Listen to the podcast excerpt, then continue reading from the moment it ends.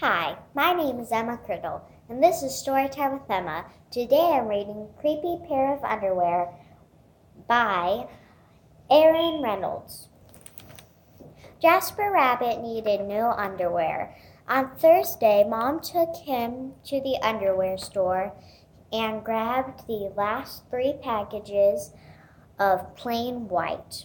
But as they headed for the checkout, Jasper spotted them. Creepy underwear, so creepy, so comfy. They were glorious. Mom, Mom, can we get these? Jasper pleaded.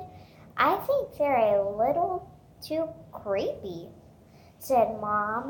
They're, they're not creepy, they're cool, said Jasper. I'm not a little bunny anymore. I'm a big rabbit now. Mom agreed to buy one pair. That night, Jasper wore his cool new underwear to bed. Do you want me to leave the hallway light on? asked Dad. Dad, I'm not a little a little bunny anymore, said Jasper. I'm a big rabbit now. His dad shut the door and and that's when Jasper noticed the underwear was the underwear glowed a ghoulish greenish glow. He closed his eyes. He pulled up the covers. He buried his face in his pillow, but it but it didn't help. He could still see that ghoulish greenish glow. Jas- Jasper leaped leaped out of bed and and helped and put on a pair of plain white. He stuffed the creepy underwear in his laundry hamper, which is something you put dirty clothes in. But when he got up the next day, he was wearing he was wearing the creepy underwear. Jasper threw them in the garbage can and and was still a big and was still he was still a big rabbit. He wasn't scared at he wasn't scared or anything, but he was done with scary underwear. After school, Jasper was doing his homework when he headed when he heard it. A, a scratchy scraping sound coming from his dresser. He opened the drawer and they were back, staring at him with that ghoulish greenish glow. He, he snatched he snatched the creepy underwear out of the drawer. He grabbed a a giant a giant envelope and some stamps.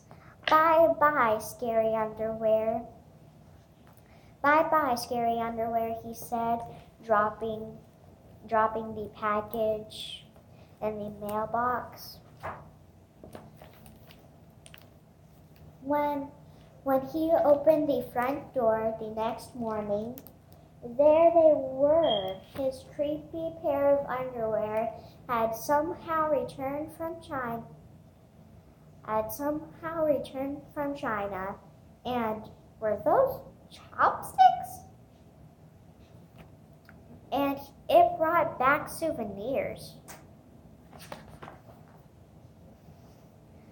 Jasper grabbed his mom's good so- sewing scissors. She didn't like him using them, but this was an underwear emergency. This time, the creepy underwear were, gone for good. At, at bedtime, he slowly opened his drawer, his underwear drawer. Nothing, just plain white under, just plain white undies. He searched under his bed. He shook his lampshades. Whoa! Whoa! There's no sign of there was no sign of creepy underwear. He he went into the bathroom to comb his ears. They were back. They were back. That that what's the matter with you? His mom asked. You are so jiggly lately. Nothing, he yelped. A grown rabbit couldn't be uh, terrified of his underpants. He realized he realized the underwear. He seized the underwear. He snagged a shovel from the garage. A shovel from the garage. He rode. He didn't stop pedaling and, until he reached Creek Hanger Hill. Jasper began to dig. He dug until his hole was dark and deep and a hundred percent underwear proof. He he dropped the underwear in. The, they gleamed from the bottom, that ghoulish greenish glow, but not for long. When when he got home, Jasper creeped up his dresser. They couldn't be in there. They there was no way, right? He he realized he reached for the handle. He he peeked in. Nothing, just plain white. Just plain white underpants. Jasper, Jasper smiled and turned out the light.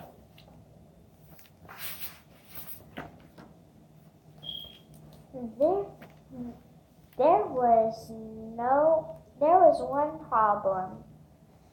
It was, it was really dark in there, even for a big rabbit. Jasper turned on the light. He looked he looked at his non-glowy pair of, un- of plain white underpants. And, and he and he knew what he had to do. The creepy underwear were a little muddy, but but they still filled the room with that gentle greenish glow. The next day, Jasper gathered his allowance money and went to the underwear store all by himself. Just like a big rabbit, that night Jasper wasn't scared at all and he and he as he lay as he lay down to sleep he smiled and so did his underwear because they they had finally found somebody who wasn't scared of creepy underwear. The end.